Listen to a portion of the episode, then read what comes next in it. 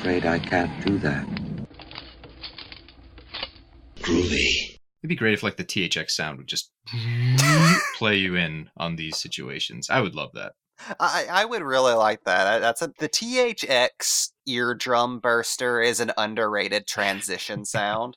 Like you need that to go from the real world into fantasy. It does help. Isn't that a great part? Like you're in the theater and they do the intro noise. It's just like, oh yeah. Well, it wipes the slate clean for new uh, auditory experiences. It's a purging fire, Cody. It's, it's very true. I think the best studio logos are the ones that kind of have some orchestral sweep just to get you into the mood of like, oh, you're right, movie time. Like uh, 20th Century Fox, like the fanfare. Like, yeah, that, that gets me pumped to watch anything. It could even be a slow movie and I'll be, ooh, movie time. I, I, I miss a movie studio logos making you feel like you were in the presence of some kind of monolithic god. Like the old Warner Home Video logo from the, the 80s and 90s. That is a very good point. Those were the best. And I, like uh, with MGM, the giant lion roar, just like, oh, good. I should be a little afraid of your logo. When it's played at full volume, I should poop myself a little. That's how I know I'm in for a good time. It immediately sets up the expectation that the movie is out to get you. I think there needs to be more of an adversarial relationship between art and the audience these days. I think that's true of every movie. I think The Wizard of Oz should let you know, like, hey, things are going to start off okay, but there will be flying monkeys. We're just getting you in the mood now. None of that works for the episode at hand, but I like that we discussed this. No, no, no. We can still make the transition work. We can still make the transition work. Yeah, Oh, it's jeez. like if in front of X there was um s- some horny people. I I'm sorry, Cody. I'm sorry. I I, I thought I had it and I didn't. What? Uh, j- just uh, before X, instead of a lion roar, is just a oh yeah. Hello and welcome to Box Office Pulp, your one-stop podcast for movies, madness, and moxie. I'm your host, Cody, and joining me tonight is my faithful co-host, Jamie. Uh, I had a plan. Everyone has a plan until your podcast punches you in the face, and then you lose track of what the plan was. Uh, so originally, things were going to be a little more somber as we kicked off this episode with a quote from an article by R.S. Benedict I saw last year on bloodknife.com called Everyone is Beautiful and No One is Horny. I'd just like to read a little excerpt from that article, and it's, it's some of my favorite writing I've seen on the amount of horniness in modern cinema. Actors are more physically perfect than ever. Impossibly lean, shockingly muscular, with magnificently coiffed hair, high cheekbones, impeccable surgical enhancements, and flawless skin, all displayed in form fitting superhero costumes with the obligatory shirtless scene thrown in to show off shredded abs and rippling pecs. And this isn't just the lead and the love interest. Supporting characters look this way too, and even villains, frequently clad in monstrous makeup, are still played by conventionally attractive performers. Even background extras are good looking, or at least inoffensively bland. No one is ugly. No one is really fat. Everyone is beautiful. And yet, no one is horny. Even when they have sex, no one is horny. No one is attracted to anyone else. No one is hungry for anyone else. Which brings us to X by Ti West. Phone drop. I made more of a thud than I thought. Yeah, you, you nailed it out of the park, Cody. We had we had a bit of a rickety start, but you, you made it across the 50 yard line. God damn it, Jamie, don't bring us back to those dark days. So I haven't actually talked to you, Jamie, about your opinion on this movie. For all I know, you hated it. I was a really big fan. I absolutely enjoyed this film. Uh, I went in knowing very little about it, other than okay, it's a slasher film that's involved about a porno crew. That that's as much as I knew. Um, oh, and for folks at home, there are going to be spoilers for X. So if you're tuning in and you haven't seen it, you are an X virgin. Now might be a good time to go log off, go watch the movie. Jamie, I think you saw it on demand, right? Like that's an option now. Oh yeah, you can get it for twenty dollars on you. But but yeah, spoilers, spoilers. The 70s porn industry dies. But uh, what what was your thought? Did you like the movie, Jamie? Oh yeah, I came away really adoring it, which is good because I came in w- going completely blind to it. I didn't even watch the trailer. All I knew was that this was a new Ti West movie that went to some extreme places, and that it was best going in uh, without a lot of information. And West is one of those directors. Well, I'll, I'll just dive in blind. I know I'm. I'm usually better off not, not knowing anything. And I was not disappointed. Yeah, I mean, it's kind of funny because I consider myself a really big Ti West fan, and then I looked at his filmography and realized, oh wait, that guy's directed only a handful of movies. I don't know why I consider myself such a diehard fan. There's The Roost, uh, which most people haven't seen because that's like almost the level of a student film, like it's so low budget. There's Trigger Man, which I didn't even know existed until like today. The House of the Same. Devil, the one everyone knows and loves. Uh, Cabin Fever 2, Spring Fever, which I think he tried to get his name removed from because he wasn't happy with how production Yes. kind of wrangled the film away from. Uh, there's The Innkeepers, The Sacrament, then In a Valley of Violence, which is a Western, so a lot of horror fans probably didn't pay attention to that. And that was 2016. Uh, he moved over to television production for years, and this was his big comeback to, I mean, not only the horror film, but film in general. So we've been a long time coming, waiting for more Ti West. And surprisingly, he went the route of not trying to build hype. He just kind of surprised us and threw the movie out there, which I feel like the marketing people were probably a little taken back by. Do you think there were people inside of A24 like, you motherfucker, you get out there and say you're making a movie right now? You get on Twitter and tell them, Motherfucker, we have to the eighth film by Quentin Tarantino this shit. right? I mean, apparently it didn't matter. I, I don't know what the budget for the film was. I'm assuming it was very low. Uh, but as of now, it's made about $13 million, which is a pretty good investment. I'd say that's doing very impressive numbers considering how difficult it is to get anyone into the theater right now for something that isn't Hyphen Man. Well, exactly, yeah. And I was I was pretty impressed when I went to my screening.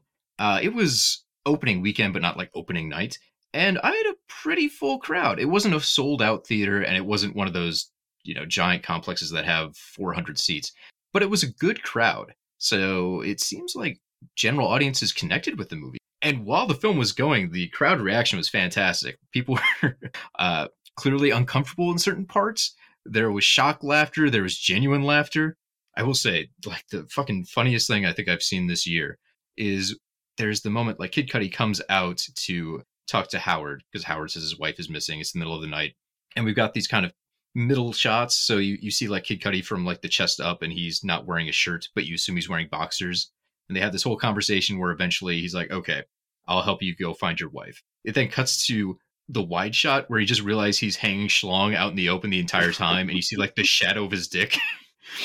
and just how serious that moment's played but then they have the camera shot like it's it's it's such a playful moment and i just couldn't fucking stop laughing at that spot This movie has such a an amazing tone. Uh, immediately upon leaving the movie, it's insane to think that Ti West describes this as a fun, feel good horror movie. but you know, on reflection, it really is. Things don't go ape shit until like an hour in, and even beyond that, there's a lot of playfulness to it. Way more Well, than you'd expect thing. necessarily from uh, from Ty West returning to slasher.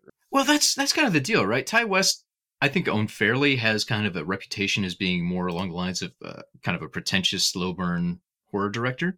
But again going back through the list of movies he's made i don't think even in a compromised form you make uh, cabin fever 2 unless you have some sense of humor and levity inside of you or even the innkeepers uh, i was rewatching that the other day and before the movie starts there's like a little title card that says the producers of this disc uh, recommend to replicate the studio audio. You turn this up real loud which is just such an informal fun nerdy kind of way to communicate with your audience. So Yeah, I, I think ti west doesn't get the credit he's due of actually providing films that are uh, not incredibly grim and hopeless. They might end up that way on paper but he, he creates them in a way where they're actually fairly light in moments Well, he's a dude who brings a lot of 2000s indie sensibilities to horror. like he kind of he kind of makes a lot of horror hangout movies. Even The Sacrament, which I really adore, is kind of just hanging around Jonestown for 90 minutes before things go tits up. Right. Yeah. There's there's there's that impending doom you know is coming at the end, but it doesn't jump right into it. It lets things kind of pool, spool out. And that's the same with this one too. You know something bad is happening. I mean, the very first scene is a, kind of a flash forward, forward to the end of the film, right, where it gives away. Okay, this person died here. That person died there. You don't get all the details, but you know, oh, there's at least this many bodies and this many main characters. But then it jumps back, and the plot is, hey, porn's doing pretty good. What if we made our money making a porn? And then people just have kind of a buddy trip to Texas where they sit around a cabin and have sex and then argue about having sex.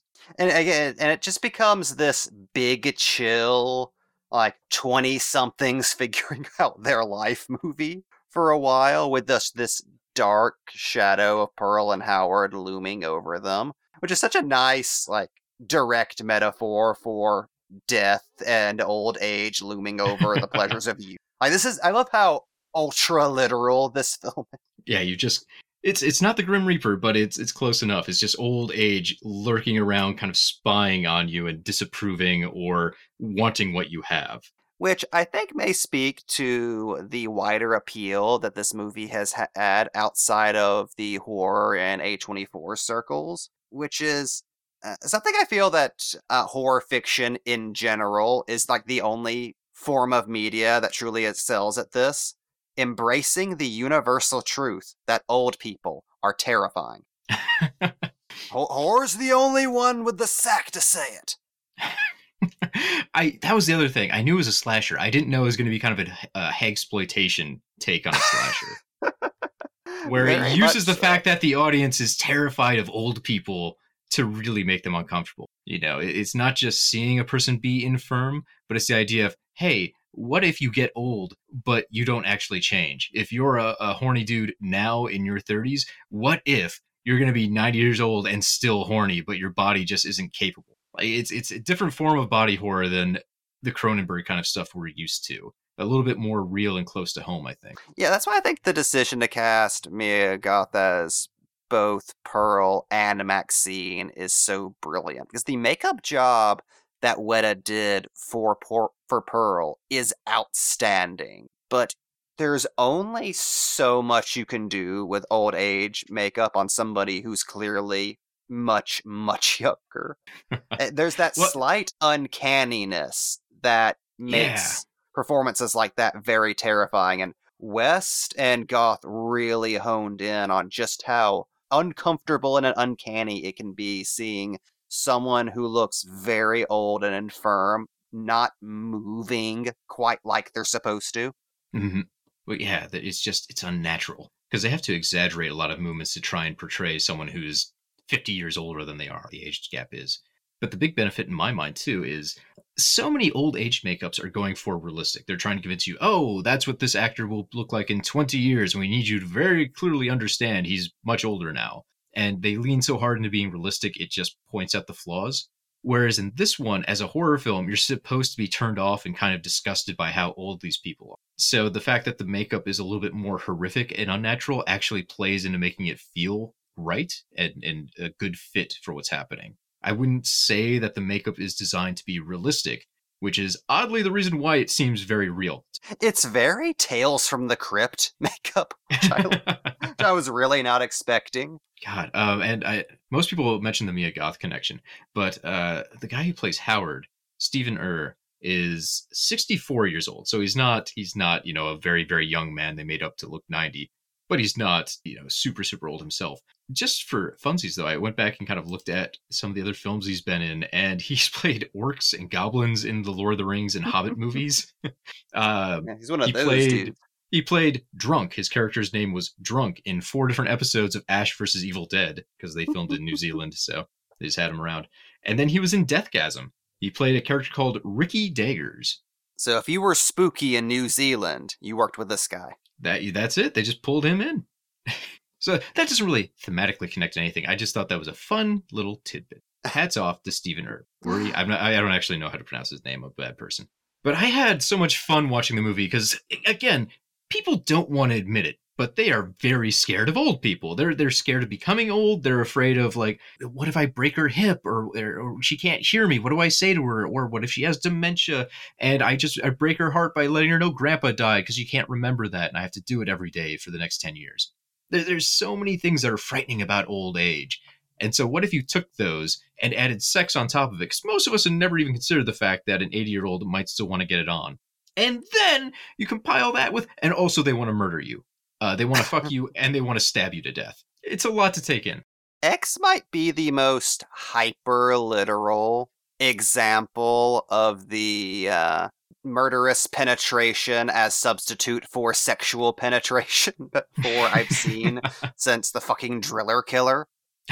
oh, they should put that on the disc, like as a promotional thing. Yeah, this movie uh, makes it very clear the violence in this movie, while very harsh and very unromantic, is high, also highly sexual. Particularly the first stabbing that kicks off uh, the craziness in the film. It's it's kind of I mean it, it's basically a rape, right? Like Pearl gets turned down and she gets so mad about it she violently stabs a man in the neck until he bleeds out and like he's gushing blood everywhere. It's that and kind it's of deliriously trauma just afterwards. flipped around the normal rules. Right? Yeah, this is she got her action one way or another. which makes uh, her actions all the more terrifying in this movie. It's one thing to see a backwoods slasher who is just murdering because people are in his woods or because of some like overcomplicated mystical reason. There's something absolutely horrifying about an elderly person who can still get around a little better than they should just killing out of pure hateful sexual frustration. Well, even the moment where Howard and Pearl finally fuck, like it's as I was saying before at the start of the show, most movies don't have fucking anymore. We need to get a lot more perverts in Hollywood and get some fucking back into movies because things are too chaste. but you end up with the most beautiful people in the world, and they they they barely show any signs of attraction to each other, or just very moderate attraction, or they don't really have lust to them. It, it feels very sterile. This movie, these characters are filled with desires and wants, and it's dripping in horniness. But that's made to scare you. It's which I think is a very very kind of literal interpretation of how audiences react to movies right now. Like sex is kind of distasteful and they don't want to see it. So this movie makes sex the act of the villains. The heroes do it too, but it's it's seen as a sin. Yeah, I think there's something to be said about the juxtaposition between how the old couple in this movie is fighting tooth and nail for like any kind of sexual expression between the two of them and how the young cast views sex as either something that comes with a lot of strings attached and can only be used in a very specific context, or sex is transactional for them at this part of their life. Sex is part Right. of their the get rich quick scheme they're currently involved in. I will say I wasn't expecting the film to have a surprisingly uh, kind of deep conversation about. I am blanking on the the actress's name right now. Oh, uh, uh, Lorraine's character, Lorraine, essentially deciding, hey, what if I wanted to be in the porno? And her boyfriend going, whoa, whoa, whoa, whoa, whoa, whoa, we're just filming this and enabling these people. We we don't want to be involved in the show. And then arguing over the merits of her being in the porn. Like he's willing to take advantage of them for money, and he's also trying to present this as his masterpiece. He can make art out of this porn. But as soon as his girlfriend is interested in actually participating in it physically, he gets very upset and uncomfortable. And, you know, his whole opinion of the thing kind of becomes transparent. He lines up with the mainstream of, oh, no, no, no, sex is nasty. You shouldn't be doing it with. Yeah, it's I love that the movie wears the trappings of sleazy 70s exploitation, but its politics stand in stark opposition to the moralism of slasher movies from the time. Right. Yeah. It's, I mean, the typical slasher, the idea is, right, you have sex, Jason is going to punish you and kill you. And then the audience kind of cheers for it, which when you stop and think about it is pretty conservative storytelling, right? Like it's, it's very moralistic values. In this one, the characters who are having sex are murdered, but you never get the sense they have it coming. And the character who would be the uh the virgin final girl in any other movie is the second last to go. Our, our lead survivor in this movie is a coke addicted porn star. With self professed sex appeal. yeah, like that. I, I, which independent of everything else uh, in this movie, can we get more slasher protagonists who are just keeping all their shit together?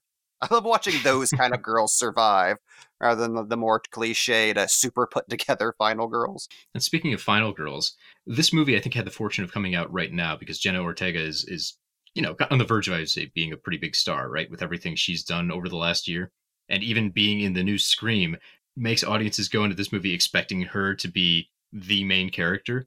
Then you kind of have that twist where it's actually Mia Goth. It's she's she's the one you should be paying attention to. So the timing of that, I think, makes it perfect. If you saw this movie like five years ago or five years in the future, I don't know if you'd get that same kind of vibe. So timing wise, they kind of, they really lucked out with having Jenna in the movie.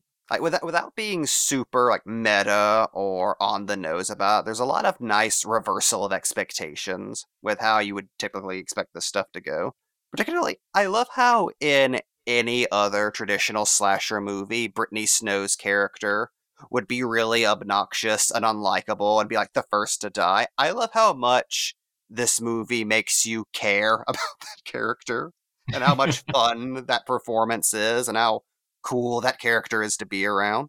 There's a lot Well, even, of even like the little moments she gets, like at the start when they're filling up gas, and she gets to say like, "Hey, why are you filming us this way? If you put the camera down there, it looks like it's his dick." And of course, it's like, "Oh, of course, we're making a porn. That's the way it should be done." Like the little tips of the hat, like, "Oh, this character is much smarter than you would expect for being, you know, the blonde porn star."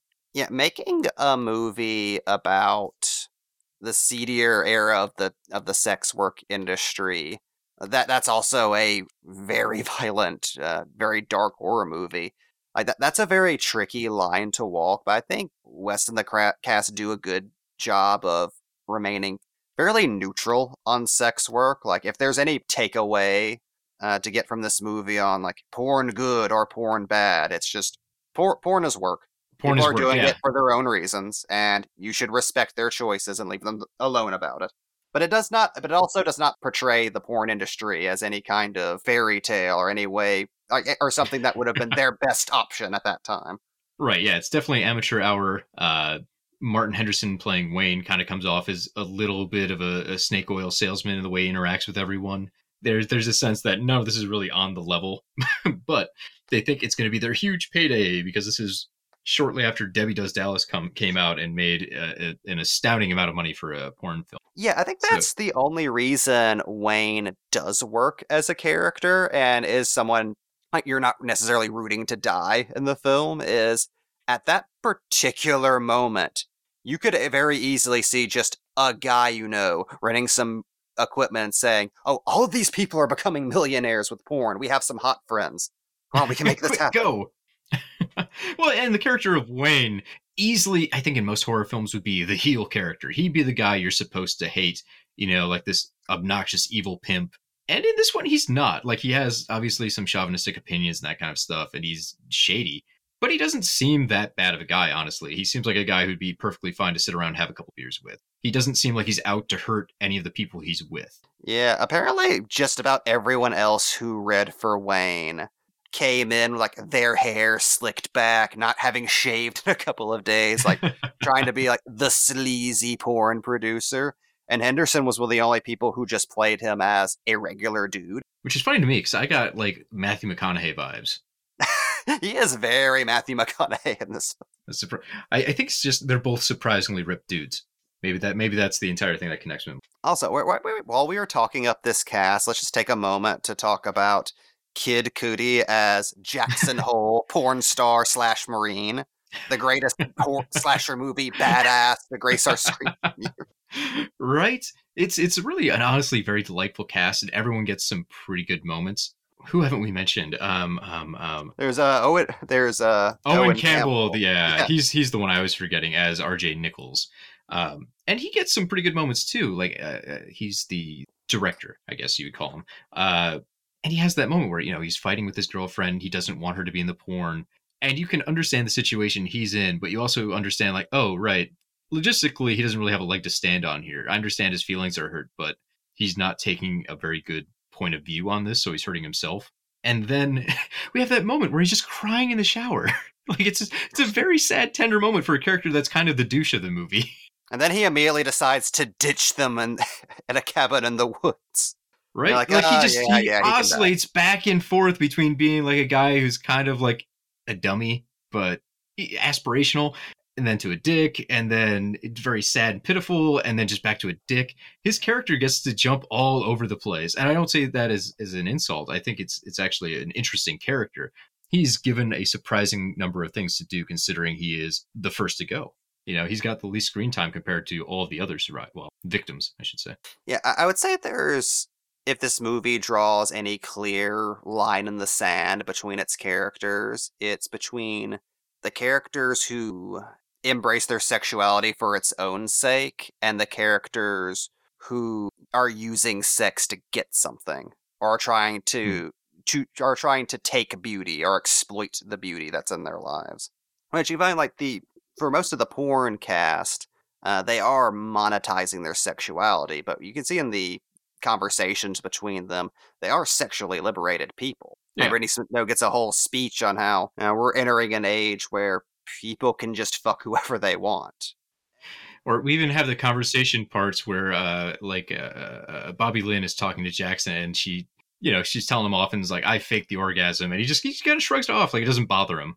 He's not that hung up by the idea of someone faking an orgasm with. Yeah, there's like if you want to like read read super into it, there's a lot of like uh, old male versus new male performance of masculinity stuff going on Oh, there. for sure. Not to mention Howard, who cannot fuck his wife, but can certainly explode dudes with shotguns to show his affection. Or smash hands in with hammers. Yeah, he can he can uh, violently outburst.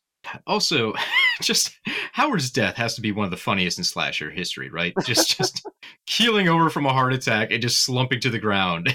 And then Pearl just dies because she fired a shotgun and she's old. Yeah, just just I remember the audience feeling very confused, like there was chattering. People didn't believe he was actually dead. They thought he like he was somehow faking this for some He reason, like he was going to be. the old age makeup. Well, no, like it was like a Carrie thing, you know, that last minute shocker jump where he's going to jump up and be like, "Ah, I wasn't dead at all." And no, he's just he, he had a heart attack because he exerted himself too much, and he was right. His heart couldn't take it, slumped over dead.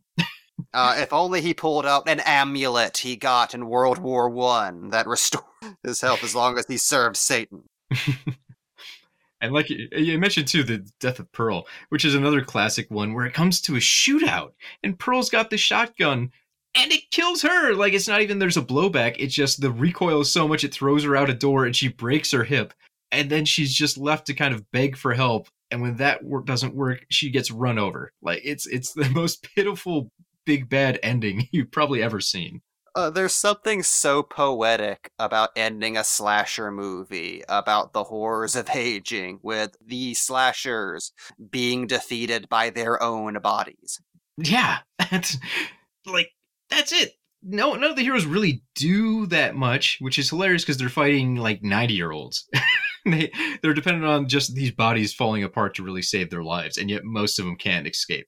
Thank God they had that pet alligator. I mean that that's I have no real problem with the alligator scene because it was hinted at, foreshadowed earlier, where Mia's swimming around, the alligator's chasing her, and she gets out just in time without realizing the alligator's there. But as a plan to murder someone, throwing them in a pond and just assuming an alligator is going to eat them is pretty roundabout. Look, It works as a good jump, and because it was foreshadowed, I don't mind it. But in any other film, I would not give a free pass to that. look, Howard and Pearl are senile. She's yeah, not that senile. I mean, she managed to kill uh, Wayne by sticking a pitchfork perfectly through some holes the moment he threw them in a barn door. That wa- that was an outstanding like Jason Voorhees kill. I was not It expecting. that. It was, yeah, no one was. And I will say, my theater was on edge during uh, the first alligator scene. Like everyone thought this was where the horror was going to start, and you you could just tell everyone was very tense about that moment. They thought Mia was a goner. And, you know, she just swims out. She's fine. Doesn't I don't think she even notices the alligators there. And it was No. just it was amazing being in the audience for that. That was a great thrill. That's why this is such a great movie to show people blind because so much of the suspense comes from not being quite sure what kind of horror movie you're even watching. Well, that was it. I didn't know. Oh, are they going to play this straight? Is it seriously just old people are killing young people? Are are they hiding a secret? Is this supernatural? Like they kill young people for their blood, or what's going on here? There's got to be a reason for all the makeup. Yeah. and instead, it's just kind of like, hey, what if Norman Bates just kept living? Like he was just around the the hotel for a couple of decades, so he's just more or less used to killing folks. And Mother was just And Mother was just horny. That's why she had taken all of those pretty girls. Just the anger, the repression. I'm sure there there's some therapist out here who is just having a field day psychoanalyzing this film, just like, oh, good heavens, there's so much material. YouTube analysis videos will have the fucking heyday. For a movie that on its surface is old people kill young people, has a, a surprising amount of depth to plumb. You could take it very straight and like we said, that's it. It's just old people are jealous of young people. That's the plot. They kill out of revenge. Or if you want to take it really deep, there's a ton of stuff to look into. So I, I love having that flexibility in criticism. If you can watch a film and just turn your brain off and it's still an enjoyable experience, or if you can sit there with a notebook and take notes every two seconds and go, oh, this is part of a deeper theme. This is why they had old age makeup on these people and the same actress in two roles. And uh, this is why they play acoustic covers of songs that haven't happened yet. I, I like having that ability to dive in there like a lunatic and make conspiracy theories of my own. Oh, we're gonna be able to make such a meal of this when it's a trilogy soon. Right? That was the other amazing thing. I didn't know they had already filmed a prequel along with this movie. They managed to hide that pretty well until like you get to the end of the film and they have the trailer attached like as a post credit thing. Just here you go. There's a whole nother movie already made, waiting to go. You'll see it probably in a few months. Like holy shit! Wow. Yeah, I love how Ti West hates horror movies so much. He's making a slasher franchise because that's the only way to do slashers. Well, I guess what he said was they went down to New Zealand to film because the, the COVID protocols were you know relaxed there. If you quarantine for a couple weeks, they didn't have a lot of other people coming in that were infected, so you could film more freely. And they realized while they were down there, kind of like a Corman thing, like you know we've got the sets. Why why not just film a whole nother movie here and we'll just make it a different decade and you know just hire some new actors and a new plot, call it good, save some cash. This is what I want more of. I want gimmicks and hucksterism in my films. I want guys who made five movies on the same lot and they just told like Boris Karloff to like come in for a day because he was around. Where's the Cormans of yesteryear? Well, it's a bummer, right? Because every time we get a Star Trek now, that's such a big production. It's like four or five years between movies. That stinks, man. I, I just want like I don't care. Pump them out. Give me one a year. They don't have to be great. I just want the enthusiasm to continue forward from project to project. Nowadays, if they build the sets, they destroy them between sequels. Eh, well, there's so much time. Where are they going to put them all? I don't know. I, I would like to go back to the Saw model where it's like you've wrapped Saw one and you're already filming Saw two, and you you're editing it as you film it so you can get it out in time. Like just mad panic where you don't have time to stop and think necessarily. Like it just has to go out the door. If it's Valentine's Day, it must be X. Although that's probably a disservice to X because it, it does feel like there was a good amount of care and attention applied to the movie. It wasn't like they were just making this in a blind rush. I would just like that kind of attitude for further sequels. So if people want to surprise me and be like, hey man, we filmed The Batman and The Batman 2 and The Batman 3 all at the same time, get ready, motherfuckers. You're getting one year in between. November's reserved. I'd be so excited. I'd be so happy. Well, I think that's what's got me so excited for this as a series. Like, I want to see the A24 horror franchise. like, I want to see what happens when A24 does too many sequels for something. Someone's got to get to that point. I always thought Blumhouse was going to be the one that was like, okay, we're making eight sequels. And they seem somehow reserved. I don't know if it's because they let the budgets get a little higher in between entries. Like, why don't we have eight Happy Death Days by this point? Uh, g- give me Moonlight 7. We just follow that dude into into old age. It's beautiful. It's beautiful. That's how it should be. I don't care about quality anymore. Give me like 19 of the suckers, whatever. I'll enjoy the ones I like and then stop paying attention. It's okay. I want to see Sharon discover VR. It just becomes that Black Mirror episode. I don't know how to drag this back around to X. I feel like we've gotten a little ways away from it. But this was designed to be a mini bop, so we're probably about at our time limit. Uh, if you've stuck with us this far and you haven't seen the movie, hopefully we've convinced you to give it a watch, even though we've spoiled the entire thing. Again, as a film that's about porn stars being murdered by uh, decrepit monster people, surprisingly funny, surprisingly tense, gory, A plus. I really enjoyed it didn't expect to like this movie as much as I did. The crowd was really into it. It was a fun experience all around. Can't wait for Pearl. Can't wait for uh, whatever part three is going to be named either. Give me the whole works now. I can't wait to have the box shelf of the Ti West Horned Up trilogy. This is my hope. Everyone sees this movie being successful and they go, all right, we can make $5 million really horny horror films again. It's okay. That's all I need to say. I just, I think we need more perverts making horror films. More perverts making films in general, the good kind, not not not the kind we've all heard about on the news. The polite perverts. Yeah, more John Waters. There's a specific breed we're looking for for perverts. I want weird shit. I don't want him to like violate my rights. on that note, I think we can. Good. I think I've left the audience confused and a little uncomfortable with me, which is the way I should always end the episodes.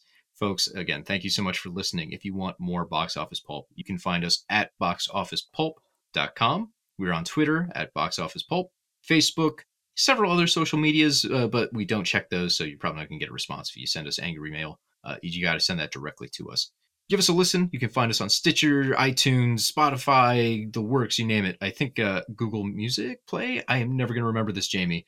Google as a service offers us, which is strange to say. I feel like we should be thrown out. You can find us where you find podcasts. Ah, that's a better way. That's why people just say that. It's so much easier. And where can they find you online, Cody? They can't, and then I throw smoke bombs and I disappear. uh, you can find me on Twitter at BopWatch1, and that's one the number, not one the word. BopWatch1. And you can find me on Twitter at MundoFunky. Somehow still the only one. Nice. Do you think we're gonna have to change our Twitter handles when Elon Musk takes over? Like they're all gonna be like 420 names, like gamer tags with a bunch of X's or some stupid shit? I still say we all form Twitter too. That's not a bad we don't idea. invite anyone but us. We just Google Plus this shit immediately. what if, yeah, everyone just went back to Google Plus? Is that an option? Do they shut that down? If you're at Google Plus, contact us, please. Also, rate and review the show and let us know uh, you're still around so we can find you. We love you now, Google Plus. Also, fuck the GOP. Protect trans kids. I'm out. We should have put that at the start of the episode. I'll just wrap it around. We can loop it, so that's, that's the new intro. Ah, there we go. There we go. And like that, he's gone. Because we, we sent everyone away for spoilers, so I feel like the important messages need to be before we tell everyone to stop listening. We need to remind people to be kind with each other before they run away because we might spoil the ending of a movie. Even better, I'm pretty sure this is the post credit sequence. So now we've told people only the important bits. Apparently, either too soon where they don't know what kind of show this is, or too late where they've stopped listening. Uh, I'm of the opinion of Dr. Manhattan. It's always too late, Cody. Oh man. Oh, we could have worked in giant glowing blue dongs too, and it would have been appropriate. Ah, man. I have a lot of regrets. Oh. Good. This is Box Office Pulp Guy, and this has been a Pulp Podcast production. Now, please, please, please, put a gun in my mouth and pull the trigger and say goodnight. And now, on with the show.